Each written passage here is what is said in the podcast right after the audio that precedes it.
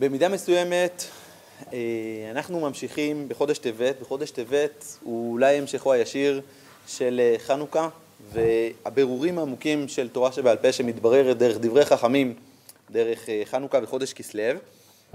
וחודש טבת, ובעזרת השם ביום שישי השבוע, אנחנו נעמוד בצום עשרה בטבת. צום עשרה בטבת באמת פותח איזושהי שאלה מאוד גדולה, שהיא קודם כל מעניינת מה עניינם ומהותם של צומות דה רבנן, מה דינם של צומות דה רבנן, זה מצד אחד.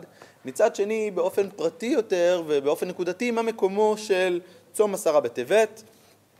עוד יותר, אם נחדד את השאלה אה, מהדברים שנרצה לגעת בהם בסוף דברנו, גם את הפן ההלכתי המעניין של הצום היחידי שאנחנו יודעים שאם הוא נופל והוא לא נדחה ועדיין מתקיים כמו שהוא נעשה השנה ביום שישי, הוא עדיין אה, אה, מתקיים ויש צום ביום שישי עם השלכות הלכתיות אה, לסיטואציה הזאתי.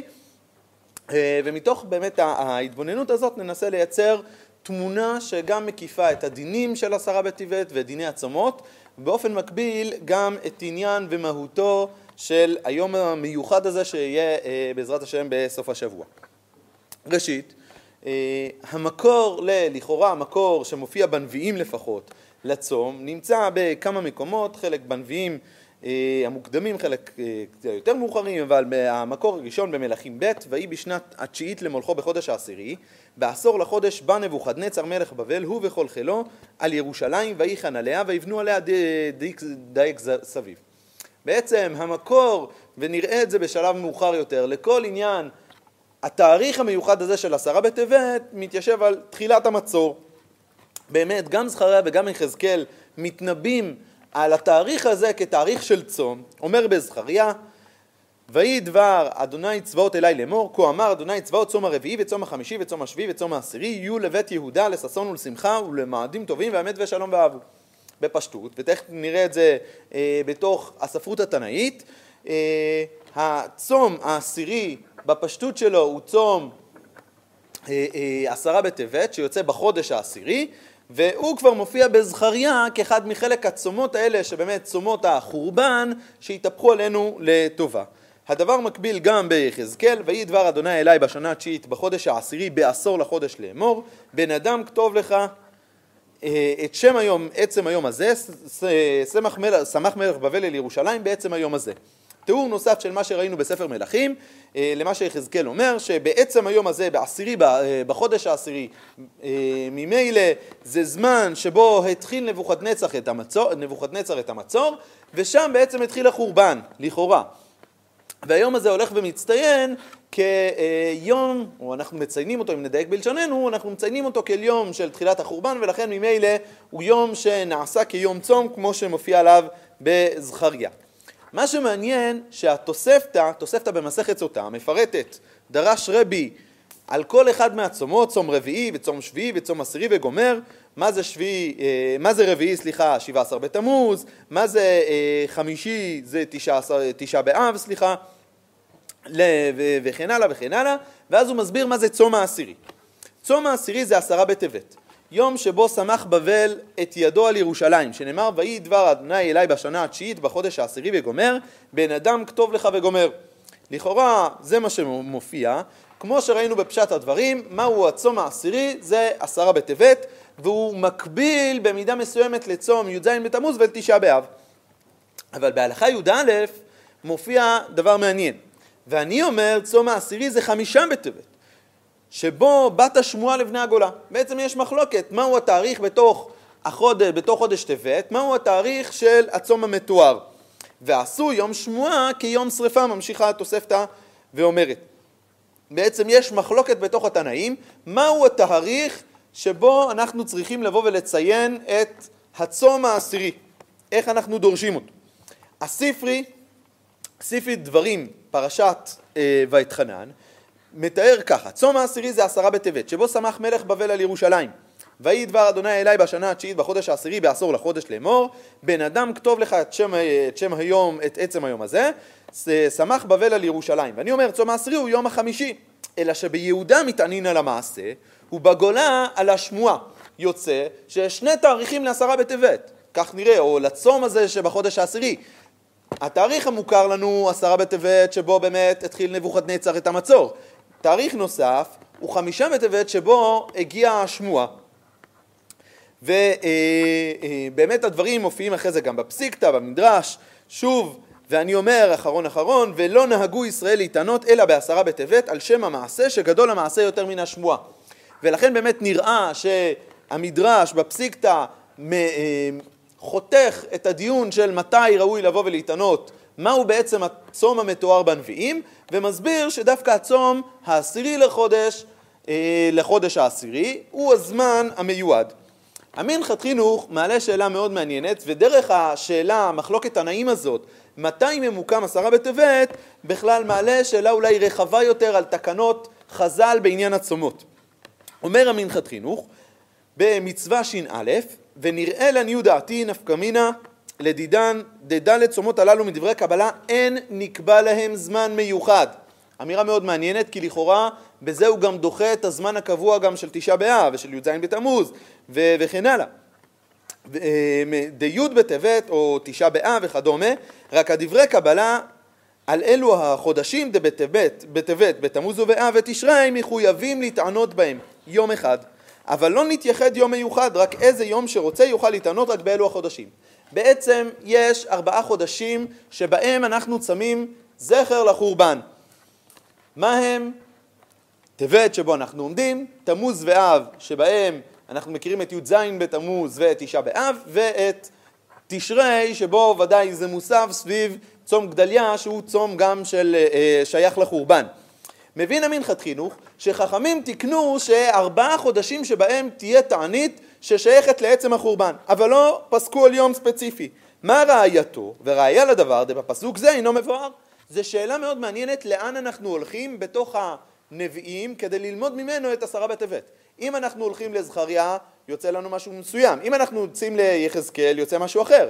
זכריה לא מפרט את היום בחודש, ויחזקאל כן מתאר את היום בחודש. אם אתה לומד מיחזקאל, באמת זה יוצא שעשרה בחודש הוא הזמן לצום.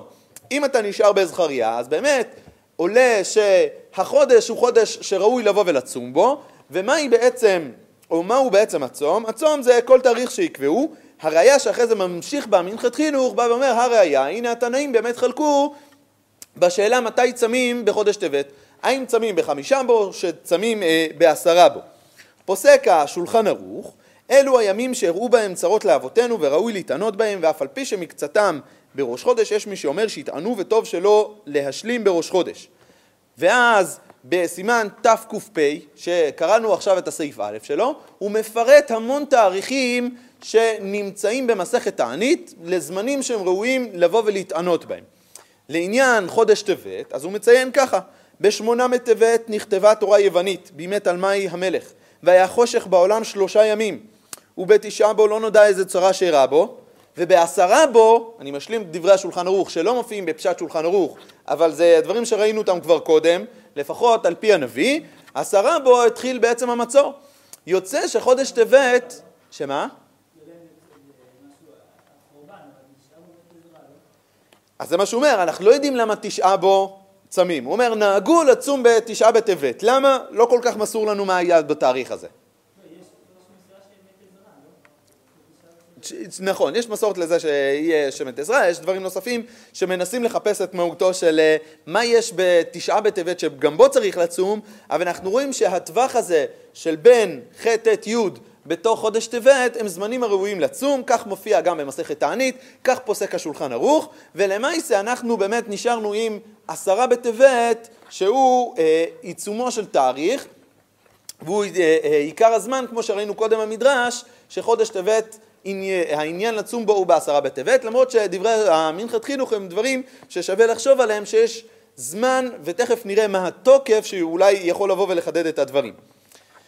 בעצם בשאלת מעמד הצום אנחנו פותחים איזושהי, את היריעה קצת יותר בעניין של מאיפה נובע הצום. אז ראינו שהצום נובע מתוך דברי הנביאים על עניין אה, החורבן. אבל מה מעמדו של הצום? אומרת הגמרא בראש השנה, דף י"ח עמוד ב', איתמר רב ורבי חנינא אמרי, בטלה מגילת תענית. רבי יוחנן ורבי יהושע בן לוי אמרי, לא בטלה מגילת תענית. רב ורבי חנינא אמרי בטלה מגילת תענית אחי כאמר בזמן שיש שלום יהיו לששון ושמחה אין שלום צום ואח נמי אחי אני רבי יוחנן ורבי יהושע בן לוי אמרי לא בטלה מגילת תענית כי הנה יהודי תלינו רחמנה בבניין בית המקדש אבל אנח כדקיימי קיימי יש מחלוקת יסודית האם מגילת תענית בטלה או לא בטלה האם אותם תאריכים, האם אותם דברים, אותם צומות שחכמים קבעו לנו עדיין הם קבועים וקיימים או שלא. ואנחנו רואים שבעצם יש פיצול בזמן שיש שלום, נכון? רב ורב, ורבי חנינא אמרי בטלה, בזמן שיש שלום ממילא אה, אה, היא בטלה, בזמן שאין שלום יש באמת לצום. רש"י מסביר שם מה זה שיש שלום? שעניין הגויים תקפה על ישראל. מה שמעניין שהבית יוסף מצטט את הרמב"ן, ותכף נראה שהרמב"ן הזה יש לו נפקמינה הלכתית מאוד חשובה והוא יובא עוד מעט בתוך אה, אה, דברי אה, הר"ן, שנצטט אותם בהמשך. אומר הרמב"ן, מה הכוונה יהיה שלום? שבית המקדש קיים, וכך הם דברי רבנו. זאת אומרת, לכאורה היה נראה שהצומות תלויים ביד, ביד הגויים תקפה על ישראל. וברגע שאין יד הגויים תקפה על ישראל, היינו פוסקים בשלב שיש שלום, הצומות אינם תקפים, או לא צריכים לבוא ולצום. מה מחדד הרמב"ן? שהרמב"ן אומר שיש שלום הכוונה שבית המקדש קיים, זה הגדרת השלום. ומתוך כך אנחנו עדיין מגדירים את זה שעולה שמצד אחד הצום ניתקן על ידי חכמים, מצד שני המעמד של הצום הוא מעמד של מנהג שקיבלו עליהם בגלל שכמו שתכף נראה היום אין לנו מעמד שיד הגויים תקפה ולכן המקור לזה או התוקף לזה שאנחנו נשארים באמת אה, בעולם הצום או שומרים על מנהג הצום הוא נובע מזה אה, שבאמת הוא יתקבל. וכך הרמב"ם פוסק בהלכות העניות בפרק ה' יש ימים שכל ישראל מתענים בהם מפני הצרות שיראו בהם כדי לעורר הלבבות ולפתוח דרכי תשובה. ויהיה זה זיכרון למעשינו הרעים ומעשה אבותינו שהיה כמעשינו עתה עד שגרם להם ולנו אותן הצרות, שבזיכרון דברים אלו נשוב להיטיב כמו שנאמר ויתוודו את עוונם ואת עוון אבותיהם. למה יש לנו את הצורך לצום בתאריכים האלה?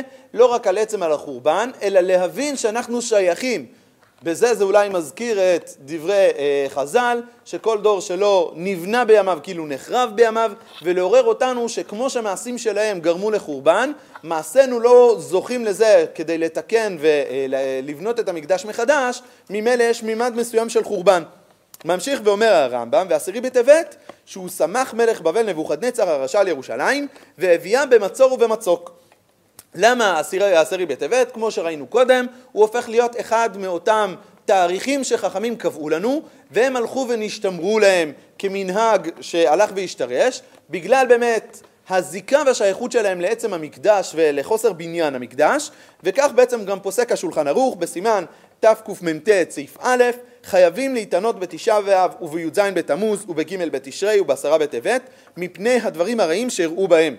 יוצא שחכמים תיקנו רצף של תאריכים שראוי היה או ראוי להתענות בהם וכחלק מהם זה תעניות ששייכות למקדש וחלק מתעניות על תאריכים שנעשה בהם כל מיני אה, גזרות קשות לאורך הדורות. מה שנשתמר זה אה, דווקא ארבע תעניות שהן שייכות בדווקא למקדש ויותר מזה גם הן שייכות לזה שאפילו, או לפחות לפי ההסבר הרמב"ן, אפילו בזמן שיש שלום, עדיין יש שייכות, כי המקדש לא עומד על תילו, ותכף נראה הסבר מאוד יפה של רבי יונתן אייבשיץ, שבאמת מעמיד למה עדיין עשרה בטבת הוא אה, תחושת החורבן הממשית, ולא רק איזשהו אה, זיכרון בעלמא. המשנה ברורה מצטט ממש כדברי הרמב"ן, הרמב"ם, סליחה, ואומר ויהיה זה זיכרון למעשינו הרעים ומעשה אבותינו שהיה כמעשינו עתה עד שגרם לנו ולהם אותן צרות שבזיכרון הדברים האלו נשוב להיטיב כמו שנאמר ויתוודו את עוונם ואת עוון אבותם ולכן חייב כל איש לשום את ליבו בימים האלה לפשפש במעשיו ולשוב בהן. כי אין עיקר התענית כמו שכתוב באנשי ננבה את מעשיהם וירא השם את מעשיהם וירא השם את מעשיהם ואמרו חז"ל אה, אה, את שקם ואת סקם סליחה ואת תעניתם לא נאמר אלא את מעשיהם ואין התענית אלא הכנה לתשובה.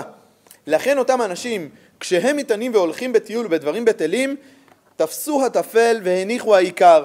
ומכל מקום אין לפתור את עצמו בתשובה בלבד, כי ימים אלו הם מצוות עשה מדברי הנביאים להתענות בהם כמו שכתבנו למעלה.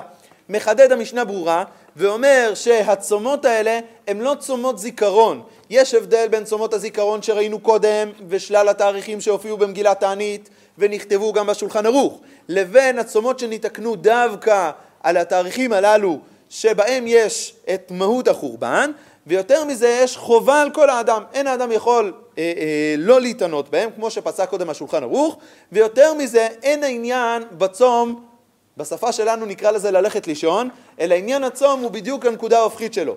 החוסר האכילה הוא להתנתק מהמרחבים הגשמיים כדי להתעסק בעולם התשובה, כדי להתעסק בעולם התורה, ולתקן את אותם פגמים שהיו בדורות הקודמים, שגרמו לחורבן, וממילא דרך כך לבוא ו... אה, ולבנות את המקדש ולזכות לבניין המקדש. ובאמת פוסק השולחן ערוך בסימן תקנ בסעיף א', הכל חייבים להתענות ארבע צומות הללו ואסור לפרוץ גדר. על אף שזה תקנה דה רבנן, ועל אף שהתקנה דה רבנן הזאת אולי היה אפשר לבוא ולחלק בה.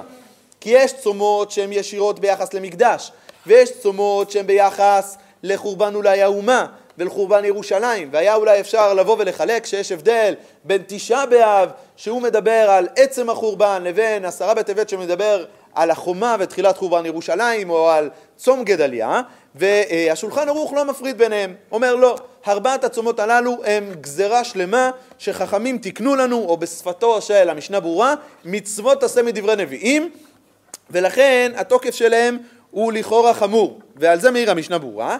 רצה לומר, אף על גב דמסקינן בגמרא דבזמן דאין מצוי גזרות עובדי כוכבים על ישראל, תלוי הדבר ברצון ישראל, דהיינו אם רצו רוב ישראל והסכימו שלא להתענות בגימל הצומות הרשות בידן, כתבו הפוסקים עכשיו, כבר רצו וקיבלו עליהם כלל ישראל מדור לדור, ואסור לפרוץ גדר. אנחנו תלינו קודם במחלוקת בגמרא בראש השנה לשאלת האם זה זמן שלום ואם לא, האם הגזרה נשארת, גזרת הצומות נשארת מצד רצון ישראל, אומר לנו המשנה ברורה, אנחנו רואים לאורך הדורות שהרצון הזה הלך ונשתמר, ובגלל שהרצון הזה הלך ונשתמר, ממילא יש חובה בקיום ושמירת הצומות האלה, והן בפן של אי האכילה שבהם, אבל כמו שהוא הזכיר קודם, יותר מזה בשאלה העמוקה של מהות הצום, של החזרה בתשובה והלימוד תורה. מתוך... שמה? אז זאת הטענה שלו, הוא אומר, קיבלו עליהם כלל ישראל...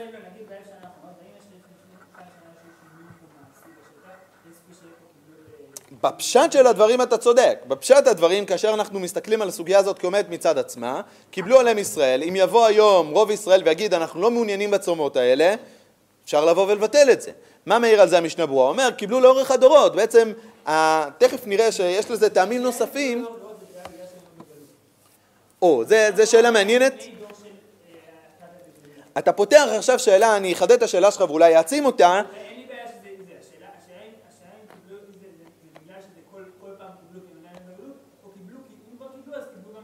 בפשט אני חושב כמו ההסבר השני שהצעת, שברגע שקיבלו באורך הדורות הוא נשתמר בעם ישראל כמצווה מדרבנן, אבל אני רוצה להעצים את השאלה שלך, ודווקא אני חושב שרבי יונתן אייבשיץ עוד מעט, שנראה אותו בהמשך, עונה על השאלה הזאתי, אבל אתה מעלה שאלה של אה, במציאות של גאולה, שבה ירושלים בנויה הרבה יותר משהייתה בנויה בזמן הבית עצמו.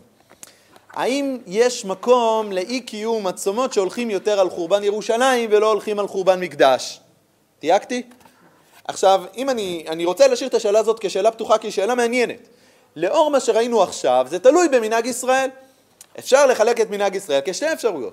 אפשרות אחת, מנהג ישראל, שכל דור ודור יש מנהג, וברגע שמשמרים אותו ממילא הוא משתמר. אפשרות שנייה, כמו שלכאורה זה יותר פשט דברי המשנה ברורה, שנהגו לאורך הדורות, וממילא ברגע שנהגו זה הלך והשתמר. אפשר לתלות את זה ואפשר לא לתלות. נכון, נכון, אפשר לתלות את זה ואפשר לא לתלות בשאלת הגלות ולהגיד ברגע שיש רוב דורות כרגע, שנהיה יותר בזמן גאולה אל מול זמן גלות, ברגע נייצר רוב חדש, אז יכול להיות שבאמת אה, נבוא ונתיר את זה, אני לא שולל את מה שאתה אומר, אני חושב שרבי יונתן אייבשיץ תכף נותן לזה איזשהו, יוצר פה איזשהו פרומו כל הזמן לרבי יונתן אייבשיץ הזה, אני חושב שהוא נותן פה הסבר מאוד עמוק וחשוב בשאלה המאוד גדולה של איך להתייחס בכלל לחורבן. מה כלול בתוך איסורי הצום?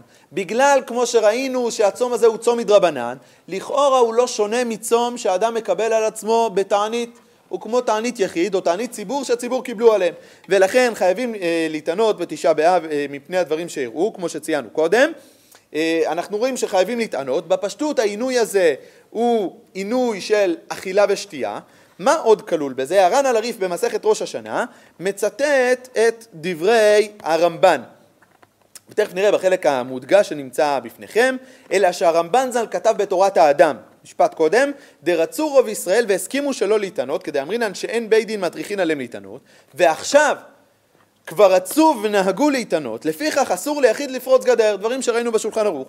וכל שכתב בדורות הללו, שהרי בעוונותינו שר, אה, שרבו, יש גזרה בישראל ואין השלום, הרי הרמב"ן הסביר שמה זה שלום? אין מקדש, זה הרמב"ן שראינו בבית יוסף.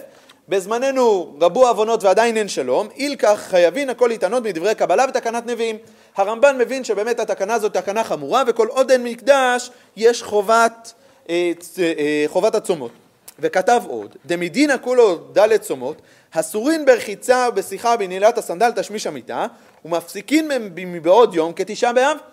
דלא גרע גזירת הנביאים בתשעה באב מגזירת בתעניות האמצעיות. לכאורה היה נראה להשוות את כל התעניות לתענית תשעה באב, שמתחילים לכאורה בערב ונוסיף להם אסורים בהם כל חמשת האיסורים כמו שאנחנו מכירים ביום הכיפורים, כמו שנמצאים בתעניות, דאסרירי בכל הני כדאיתא במסכת תענית ועוד דכל תיקון נביאים כאין דאורייתא תיקון ועשו ארבעה צומות כיום הכיפורים לעינוי בפשטות היה נראה מעיקר הדין שכל האיסורים שקיימים ביום הכיפורים יהיו אסורים גם בכל הצומות ובזה אין הבדל בין תשעה באב לבין שאר הצומות.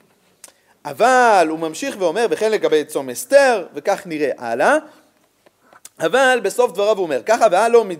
לא מדקרינן בגמרא הני חומרי אלא בתשעה באב בלכות ומשום דשאר ברצות עלו זאת אומרת, מה מסביר הרמב"ן? אומר, רק בתשעה באב מצאנו שהגמרא אמרה שכל חמשת האיסורים קיימים בו, ולכן רק אז באמת כל הם אסורים, אבל בשאר התעניות זה תלוי ברצון. ובאמת מעניין ששולחן ערוך פוסק, בסימן תקנ סעיף ב', צומות הללו חוץ מתשעה באב, מותרים ברחיצה ושיחה ונעילת הסנדל ותשמיש המיטה, ואין צריך להפסיק מהם בעוד יום. יוצא שהאיסור היחידי שנשאר ב... שלושת הצומות, למעט תשעה באב, הוא רק עניין האכילה. אומר המגן אברהם, מותרים בחיצה, לפי שאין רוב הציבור יכולים לעמוד בה, ולכן בעל נפש יחמיר בכולן כמו בתשעה באב, חוץ מחליצת מנעל שלא יהיה חוכא ויתלו לה. ובכל מקום בליל טבילה לא יפרוש מאשתו. עולה שבעצם מעיקר הדין היה באמת נכון לבוא ולנהוג כתשעה באב בגלל שעם ישראל זה הדינים הללו נשתמרו בגלל מנהג חכמים וזה הכביד על העולם, ממילא מה שהשתמר, נשתמר רק עניין הצום, תענית האוכל, ולא שאר האיסורים. שמה? אבל הוא בא ואומר, ברגע שהכל תלוי במה כוח הציבור, אמרו שלצום מהאכילה זה דבר אפשרי, אבל לאסור אותם בשאר דברים זה כבר קשה מדי. כך עולה. ולכן באמת אומר המגן אברהם, מעיקר הדין מי שלכאורה יכול, שימנע. זה מה, שאומר, זה מה שאומר המגן אברהם, דברים דומים בערוך השולחן ובעוד אחרונים. אומר ערוך השולחן, מדינה, אין איסור ברחיצת חמין בכל ג' צומות, ומכל מקום המנהג לאסור. מדינה, אם אני הולך לדין גמרא, כתוב רק על תשעה באב שהכל אסור. אתה שואל אותי מה לעשות על צומות, ראוי לנהוג לאסור. אה, בגלל שזה תלוי רק במנהג, אדם שרוצה, יכול, יש מה לבוא ולהקל. ורק בערב שבת רוחצין בחמין מפני כבוד השבת, אבל בצונן אין מן הכלל, ויכול לרחוץ בצונן וכן להזיע במרחץ, גם כן מותר, דין זה תענוג, אלא הסרת צער וזיעה. ממילא מה שעולה, עולה שמעיקר דין גמרא לא, יש פיצול בין תשעה באב שהוא הצום של החורבן שבו יש את חמשת האיסורים כחמשת האיסורים ביום הכיפורים ושאר הצומות זה לא מופיע בהם. היה נראה לאסור באותה מידה בגלל שכל תוקפם, כמו שראינו קודם, של, ה, ה, של הצומות האלה נובע מדרבנן, עולה שהאיסורים נובעים ממנהג, ולכן אדם שרוצה לנהוג על עצמו זה בסדר, כלל ישראל לא נהגו על עצמם, אלא הנהיגו שלא פורשים משאלת האכילה, וש... האכילה ושתייה, שהם באמת אסורים לכולם. אבל שאר דברים, אין בהם איסור, יש בהם מנהג, או ראוי לבוא ולנהוג בהם באמת גם איסור. מדין מנהג ולא מדין עיקר הדין. מהו זמן הצום? מתי מתחיל הצום? אוכלין ושותין, אומרת הגמרא בדף, בתענית דף י"א עמוד ב', מי שחשיכה. אמר רבי זעירא, אמר רב הונא, יחיד שקיבל עליו תענית, ואפילו אכל ושתה כל הלילה, למחר הוא מתפלל תפילת תענית. ובהמשך אומר, אמרו לי הלכתה מתענין לשעות ומתפללין תפילת תענית. ורב חיסדא מסיים את המימרה הזאת ואמר רב חיסדא כל תענית שלא שקע עליו החמה לא שמי תענית. אנחנו רואים שעל פי הגמרא יש תענית שהיא תענית מחולקת. בפשטות תענית, תענית ביום צריכה להתחיל מתחילת היום עד סוף היום. אם אנחנו מדברים מצאת הכוכבים, או לפחות שקיעת החמה, שזה כבר ספק יום, ספק לילה, עד צאת הכוכבים, שבו בוודאות יוצא הצום, כדברי רב חיסדא, ששקעה עליו השמש לא שמי תענית, צריך שהתענית תיכלל בה שקיעת השמש. אממה, החידוש של הגמרא שיש תענית לשעות, זאת אומרת, שאם האדם בלילה כן אכל ושתה, עדיין התענית מתחילה ביום. וזה היסוד לכל מה שראינו קודם, וכך נפסק גם בעצם לתענית לשלושת התעניות שמתחילות בעלות השחר, מתחילות ביום, כי יש תענית לשעות. ולכן היא מתחילה ביום, וזה חלק מהקולות שנהגו במנהג. אומר השולחן ערוך, כל תענית שאוכלים בו בלילה בין ציבור בין יחיד, הרי זה אוכל ושותה עד שיעלה עמוד השחר, והוא שלא יישן שנת קבע. אבל אם ישן שנת קבע, אינו חוזר ואוכל ולא שותה, אלא אם כן אתנה לאכול או לשתות. בעצם הוא מביא לנו כבר דין נוסף, שהאכילה ושתייה, וזה הופך להיות, הופכת להיות חלק מעולם הדעת. בפשטות, כמו שאמרנו קודם, היום מתחיל בלילה, והיה נכון שהלילה ייכלל בתוך נקודת הצום, אבל בגלל שיש תענית לשעות, ובגלל שאמרנו שתעניות אלה הם כדין תעניות יחיד או תעניות ציבור, שהציבור נהג בהם וקיבל אותם על עצמו, אנחנו רואים שזה שייך בדעת. התענית מתחילה בעלות השחר, ולכן אדם שרוצה אה, לאכול נגיד קרוב או סמוך לעלות השחר יכול, בתנאי שזה היה בדעתו. זאת אומרת, התענית במידה מסוימת מתחילה כאשר אדם התחיל לישון שנת קבע. ולכן אם הוא הלך לישון שנת קבע ב-12 בלילה, תענית אה, התחילה שם, ולא, אה, ו- וכן הלאה. אה, אבל הנקודת התחלה הגורפת לכולם מתחילה דווקא בבוקר. מה קורה לעניין שטיפת הפה? בפשטות פוסק השולחן ערוך בסימן תקס"ז בסעיף ג' מי שדרכו לרחוץ פיו בשחרית בתענית ציבור לא כשר למעבד אחי, זה לא בסדר. אבל בתענית יחיד, בתענית יחיד שרי כיוון שפולט ואפילו יש במים שרוחץ יותר מרביעית. מוסיף לזה הרמה, מותר ללעוס עצי קינמון ושר בסמים, ללחך הגרון ולפלוט מלבד ביום הכיפורים דאסור. יוצא שהשולחן ערוך לא אומר משהו גורף, הוא אומר ראוי שלא לעשות, שלא לצחצח שיניים, שלא לשטוף את הפה בתעניות, זה מה שעולה בפשטות השולחן ערוך, והמשנה ברורה מעיר על זה, ובמקום צער יש להתיר רחיצת הפה במים בכל תענית ציבור, רק שייזהר ביותר לחוף ראשו ופיו שלא יבוא לגרונו. ולכן עולה שבעצם אם האדם כן, הדבר מהווה לו צער, הוא יכול לצחצח את השיניים בשאר צומות, ודאי שזה לא דומה לתשעה באב, כי כמו שאמרנו קודם, תשעה באב יש לו מעמד מדין גמרא של חמשת האיסורים, ולכן הוא יוצא חמור יותר, על אף שגם הוא מדרבנן, אבל יוצא שבשלושת האיסור, התעניות האחרות אין בעיה בצחצוח שיניים. מי הם הפטורים מהצום? אומר ערוך השולחן בסימן תקנ סעיף א', הכל חייבים להתענות ד' צומות הללו, ואסור לפרוץ גדר ואפילו חולה עיניים אם התענית לא יקלקל עיניו, וכן כל בעל מיחוש אם אינה מהמיחושים שהתענית קשה להם כמו מיחושי הלב והראש, יטענו. ומעוברות ומניקות לא יטענו בכל ג' צומות לבד מתשעה באב. אמנם נשים בריאות נהגו להחמיר בג' הצומות. זאת אומרת, אדם שהתענית תגרום לו להרגיש רע, יכול להיות פטור מהצום. למה? בגלל שיסודם של תעניות אלה בתוקף של אה, תקנה דה רבנן, למעט תשעה באב, שבאמת תשעה באב הוא חמור יותר משאר הדברים. באמת הפניני ההלכה נאחז בדברי הנשמת אברהם, ספר נשמת אברהם של אה, רב אברהם סופר, שבאמת אה, אה, ספר יהודי שהוא היה גם רופא וגם תלמיד חכם, עדיין גם תלמיד חכם, וכותב את הדברים הללו בפניני הלכה הרב מלמד, כשתיקנו הנביאים והחכמים את הצומות, תיקנום לאנשים בריאים, אבל על החולים לא גזרו לצום. יוצא שמעיקר התקנה היא הייתה דווקא על הבריאים כשאר תעניות ציבור שגוזרים בעת שאין גשמים ודברים נוספים שיש צרה על הציבור. ובזה שונה דין יום הכיפורים מדין שאר הצומות, שביום הכיפורים גם חולים חייבים לצום, מפני שהוא מן התורה. ורק חולים שהצום עלו, עלו לסכם נפשם פטורים מצום הכיפורים. שפיקוח נפש דוחה מצוות התורה, אבל בשאר הצומות שתיקנו חכמים, כל חולה, אף שאין בו סכנה, פטור מהצום. ולכן בתוך כך כלולות גם מעוברות וכלולות גם אה, מניקות, ובימינו אנו אה, אפשר להוסיף לזה בכל סיטואציית הקורונה, שגם אנשים שנמצאים אה, אה, חולים והם לא מרגישים טוב, וממילא הצום יכול לדרדר את מצבם, או עצם הצום יכול לגרום להם להרגיש לא טוב, הם אה, אינם מחויבים בצום, ואנחנו רואים שהחלוקה של ערוך השולחן היא בשאלת הצום, האם הצום מזיק או, או הצום מועיל? לא מפריע. מה? נכון. אבל מה שעולה מתוך כך שהפיצול של בדיקת החולה, אדם שלצורך העניין יש לו משהו בלב, זה לא, לא, לא בדווקא הוא יהיה פטור, אלא השאלה אם הצום הוא יזיק אותו יותר או לא, בסדר?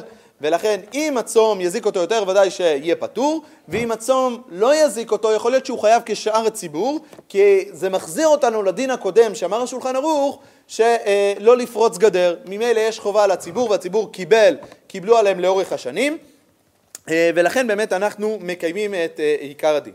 מה נוסף לנו בצומות לפני שנחזור לדיני עשרה בטבת? שני דברים נוספים שמופיעים כחלק מעניין של תעניות יחיד ותעניות ציבור, זה תפילת עננו וקריאת ויחל.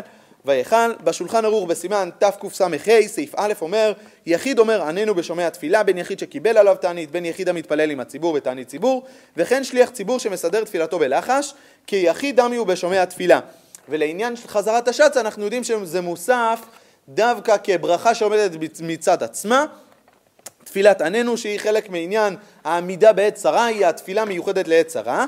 לעניין קריאת התורה בית יוסף מוסיף את זה בשם רב עמרם גאון שבתעניות הכתובים דווקא קוראים ויכל חוץ מתשעה באב. ורב שר שלום כתב שבכל תענית ציבור וכל תעניות שגוזרין על גשמים וכל דבר הצריך להם אומרים ויכל בשחרית ובמנחה בין שני וחמישי בין בשאר הימים עד כאן לשונו. ומשמש על דברי רב שר שלום הוא סומך שקוראים לפרשת תענית בין שחרית בין מנחה שהרי הביא דבריו לבסוף. ועוד שזהו מנהג העולם. וזה נורא מעניין שאת המנהג הזה הוא לא פוסק בשולחן ערוך אבל הוא כן מביא שזה המנהג המקובל דברי הבית יוסף זה המקום היחידי שהוא מצטט אותם. בהקשר הזה, שהפסיקה הזאת של רב עמרם ורב שר שלום גאון, הגאונים, הייתה לזה שקוראים פרשת ויכל, לעורר את העניין, לעורר את מהות הימים, וזה מה שבאמת הולך נשאר אה, כקריאות התורה, הן בשחרית והן במנחה. אם נשוב לשאלה שבה פתחנו, לייחודיות של צום עשרה אה, בטבת שנמצא ביום שישי, אומר השולחן ערוך, כל הצומות הללו אם חלו להיות בשבת, נדחין אחר השבת. מוסיף הרמה, ואם חלו בערב שבת, קוראים בשחרית ומנחה ויכל. ואם יש חופה ביום התענית בערב שבת, נוהגים להתפלל מנחה ולקרות ויכל, ואחר כך עושים החופה. יוצא שאם זה יוצא ביום שישי, כן מקיימים את התענית, לפחות כך נראה לפי דברי הרמה. ספר אבו דרעם אה, מתאר את שאלת העשרה בטבת שמופיע, שחל ביום שישי. חילוק יש ביניהם, שארבע הצומות נדחים לפעמים כשחלו בשבת, חוץ מעשרה בטבת, שאינו חל לעולם בשבת. אחרי שחז"ל תיקנו וסידרו לנו את לוח השנה, יצא שהצום היחידי שיכול ליפול ביום שישי הוא צום עשרה בטבת. אבל אם הוא חל לפעמים ביום שישי, ומטענים בו ביום. ואפילו היה חל בשבת לא היו יכולים לדחותו ליום אחר, מפני שנאמר בעצם היום הזה כמו ביום הכיפורים. ההסבר של אבו דרם הסבר מאוד יפה. הרי ראינו קודם בדברי הנביא שהופיע בעצם היום הזה. הנביא אה, יחזקאל תיאר קודם, אם נחזור לפסוקים שציטטנו בהתחלה, ויהי דבר השם אליי בשנה התשיעית בחודש העשירי בעשור לחודש לאמור, בן אדם כתוב לך את שם היום את עצם היום הזה.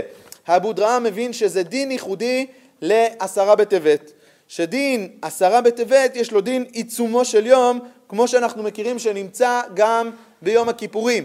ולכן העניין שעשרה בטבת לא נדחה מפני כבוד השבת כמו זמנים אחרים, לכן סברתו של אבו דרם היא מאוד מרחיקת לכת. הוא אומר, אמנם על פי לוחות שנה שלנו זה לא יכול לקרות, כי האופציה היחידה שתהיה זה שעשרה בטבת יצא ביום שישי, אבל בשבת הוא לעולם לא יכול להיות, אבל אם הוא היה כן קורה בשבת באופן אפילו תיאורטי, ממילא היינו צריכים לצום בשבת. למה? כי עצם היום הזה מחדד את זה שבעיצומו של יום חייבים לבוא ולצום. ולכן באמת יש מקום מיוחד לשאלת הצום דווקא בתאריך שלו, לפחות על פי מה שראינו קודם, לזה שמי שסובר בת... שהצום העשירי הוא דווקא בעשרה בטבת. מוסיף רבי יונתן אייבישיץ, הזכרנו אותו כמה פעמים קודם, אומר אה, רבי יונתן אייבשיץ, הסבר מאוד יפה, תשעה באב אינו דוחה שבת, ואילו י' בטבת, לפי קביעת הקדמונים שהיה אפשר להיות בשבת, כתב הבית יוסף בשם אבו דרעם, כי דוחה שבת כמו יום הכיפורים, בגלל האמירה של בעצם היום הזה, וזה מופת, כי צרה גדולה הייתה וכל התחלות קשות, וכיוון שכבר הותרה הרצועה מלמעלה לצור על העיר, כבר אחר כך הייתה הדרך כבושה לפני אויבה עמו, לעשות כאשר זממו בעוונותינו הרבים. ולכן אף תשעה בטבת מהצרה והתוכחה, כי בחצי היום נטו צללי ערב ליוד. יש הסבר מאוד יפה שהזכרנו אותו כמה פעמים ועכשיו נחדד את דבריו. אומר רבי יונתן אייבשיץ ביערות הדבש, הבחינה הזאת של עצם היום הזה על עשרה בטבת היא כי שם התחילה בעצם הגלות, שם התחילה הירידה, שם התחיל החורבן. החורבן התחיל ש, אה, בתחילת המצור ולא בשריפת המקדש של תשעה באב. ולכן גם לעיצומו של יום של עשרה בטבת יש ערך מאוד משמעותי, ואולי בזה זה עונה ניתאי על השאלה שהעלית קודם, האם היום יש מקום אולי לבוא ולבטל? על פי טענת רבי יונתן אייבישיץ לא, כי כל עוד הוא לא נבנה ממילא עומד כחרוב. ומהו הסימן של מקדש חרוב? תחילת החורבן, תחילת המצור. מהו תחילת המצור? עשרה, עשרה בטבת? מה? ממילא אבל זה שייך לאותו, לאותו עניין, לאותה בחינה. מה? הוא לא עומד בנקודת, אני מסכים שעכשיו י"ז בתמוז לכאורה עומד מצד עצמו, אבל אתה יכול גם שם לבוא ולהגיד על תחילת, תחילת החורבן הממשי אל מול תחילת המצור, בסדר? אה, ושאר דברים, אבל אתה רואה, אנחנו כן רואים שרבי יונתן יאבישיץ בא ואומר, בסוף יש פה סוג של תהליך שאתה לא יכול לנתק חלקים מסוימים ממנו. תשעה באב לא היה מגיע לתשעה באב אם לא היה שם את י' בטבת, ואולי גם בתנועה ההפוכה, כאילו בסוף לתשעה באב יש שייכות בנקודת ההתחלה. במידה מסוימת הוא אולי קצת חושף, וכך הוא נוגע אה, בסוף דבריו, הוא אומר עיקר הטעם כי בעוונותינו הרבים אין אדם רואה נגעי עצמו ויתהלך במישרים. וכל אדם יאמר אני צדיק. מה פשעי מה חטאתי? חף אני מעוון. ועל כל מעשה ומעשה יש לו אלף אמתלות. ואין אדם רואה חובה לעצמו אבל המוכיח הוא המחפש מטמונות ומזכיר נשכחות. והשומע ישמע והנה רואה כי אך לשקר שמר ימיו וחשב כי אין בו עוולה ועכשיו כל, אה, כל שומעו תצלנה אוזניו. בעצם רבי יונתן אייבשיץ אולי דרך זה מעורר בוא נתעסק בעיצומו של יום ולא נתעסק בלבטל את הדברים בגלל דברים חיצוניים.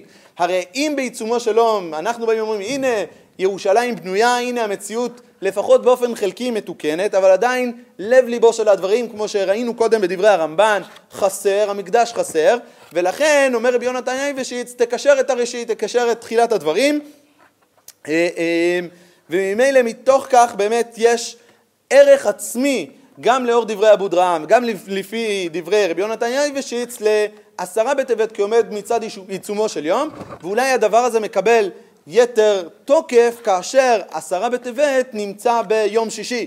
כי הנה אנחנו לא דוחים אותו מפני כבוד השבת, וממילא לפי טענתם אם הוא היה בשבת הוא היה צריך גם אז לקיים אותו, גם אז היה צריך לבוא ולצום, ופה אנחנו בא לידי ביטוי באמת את זה שפה התחילה הפורענות וצריכה לבוא ולעורר אותנו לתשובה שלמה. אה, דברים דומים אנחנו מוצאים גם בבני יששכר, ו... אה, אה, עולה השאלה עד מתי צריך לבוא ולצום, פוסק השולחן ערוך, אם קיבל עליו להתענות בערב שבת, צריך להתענות עד צאת הכוכבים. תענית שנעשית בערב שבת, שהיא נעשית ביום שישי, ממילא היא צריכה עד צאת הכוכבים. למעשה, גם אם מקדימים קצת את התפילה, צריך להיזהר ולהקפיד שלא עושים קידוש ולא אוכלים ושותים לפני צאת הכוכבים, שהוא זמן יציאת הצום, וכן הלאה גם בנקודה הפוכה. שראוי אולי ומתאים לקצר בתפילות, או באמת אה, שהקידוש יהיה סמוך יותר לזמן צאת הכוכבים, כדי שאנשים לא יצומו ולא יקשה להם הצום במיוחד, במיוחד בעת כזאת, בעת, אה, בעת הקורונה. אה, ולכן גם שאלת יציאת הצום, אנחנו רואים שהוא יוצא בצאת הכוכבים. אולי נסגור בתוך דברי הפרי צדיק המאוד יפים, שמחדדים את מהות הימים האלה. אומר הפרי צדיק על פרשת ראה ואמר ורב שלום בנייך פירוש שנמצא בישראל גם תלמידי חכמים שהם נקראו בונים. כמו שנדרש אל תקראי בנייך אלא בונייך. וידוע פירוש השלה שבכל מקום שאמרו אל תקראי הפירוש שאי אפשר לקרות כך אלא אם כן תקרא כך. והיינו דתלמידי חכמים נקראים בבחינת בנים למקום לתפילה והוא כעבד לפני המלך כמו שאמרו והתלמידי חכמים נקראים בבחינת בן. וזה אל תקרא בנייך אלא בונייך שהם התלמידי חכמים שהם בונים החומה. וכמו שאמרו אלה תלמידי חכמים שעוסקים בבניינו של עולם. וזה בונייך שבונים חומות ירושלים כמו שאמרו אני חומה זו תורה ושדי כמגדלות אלו תלמידי חכמים שהם יונקים מהתורה ואז תוכל לקרות בנייך שהם כבנים למקום וזה שאמרו בתנחומה שכל בנייך לימודי השם שהם תינוקות של בית רבן ורב שלום בנייך, שיש גם תלמידי חכמים בישראל, שהם בוני החומה תמיד, וזה ניחום למה שאמר ענייה מדברי תורה. דברי, אה, אה, דברי הגלות ואיכה, שבאמת אה, היא ענייה מדברי תורה. ממילא, מה שעולה, שהדרך לבוא ולתקן את החורבן הגדול שאנחנו מצטערים עליו בעשרה בטבת, זה היכולת שלנו להתעסק בעיצומו של יום, דרך אי האכילה אבל לא דרך זה שהצום עומד מצד עצמו, אלא העיסוק שלנו באמת בתשובה ובבנייה ממשית, שהבנייה ממשית היא בנויה דרך העיסוק שלנו בתורה, עיסוק במצוות, ומתוך כך באמת יש השלמה מלאה למהות הצום. שמהות הצום אין עניינו רק במיעוט אדם והחלב כדי לעורר את האדם, גם, אלא בנוסף לזה השותפות הזאת צריכה לעורר את האדם באמת לעבודה ש... תוביל אותו לבניין בית המקדש בימיו, שכל דור שלו נבנה בימיו כאילו נחרב בימיו. נזכה שבעזרת השם היום הזה שאנחנו עומדים בפניו יהפוך לששון ושמחה.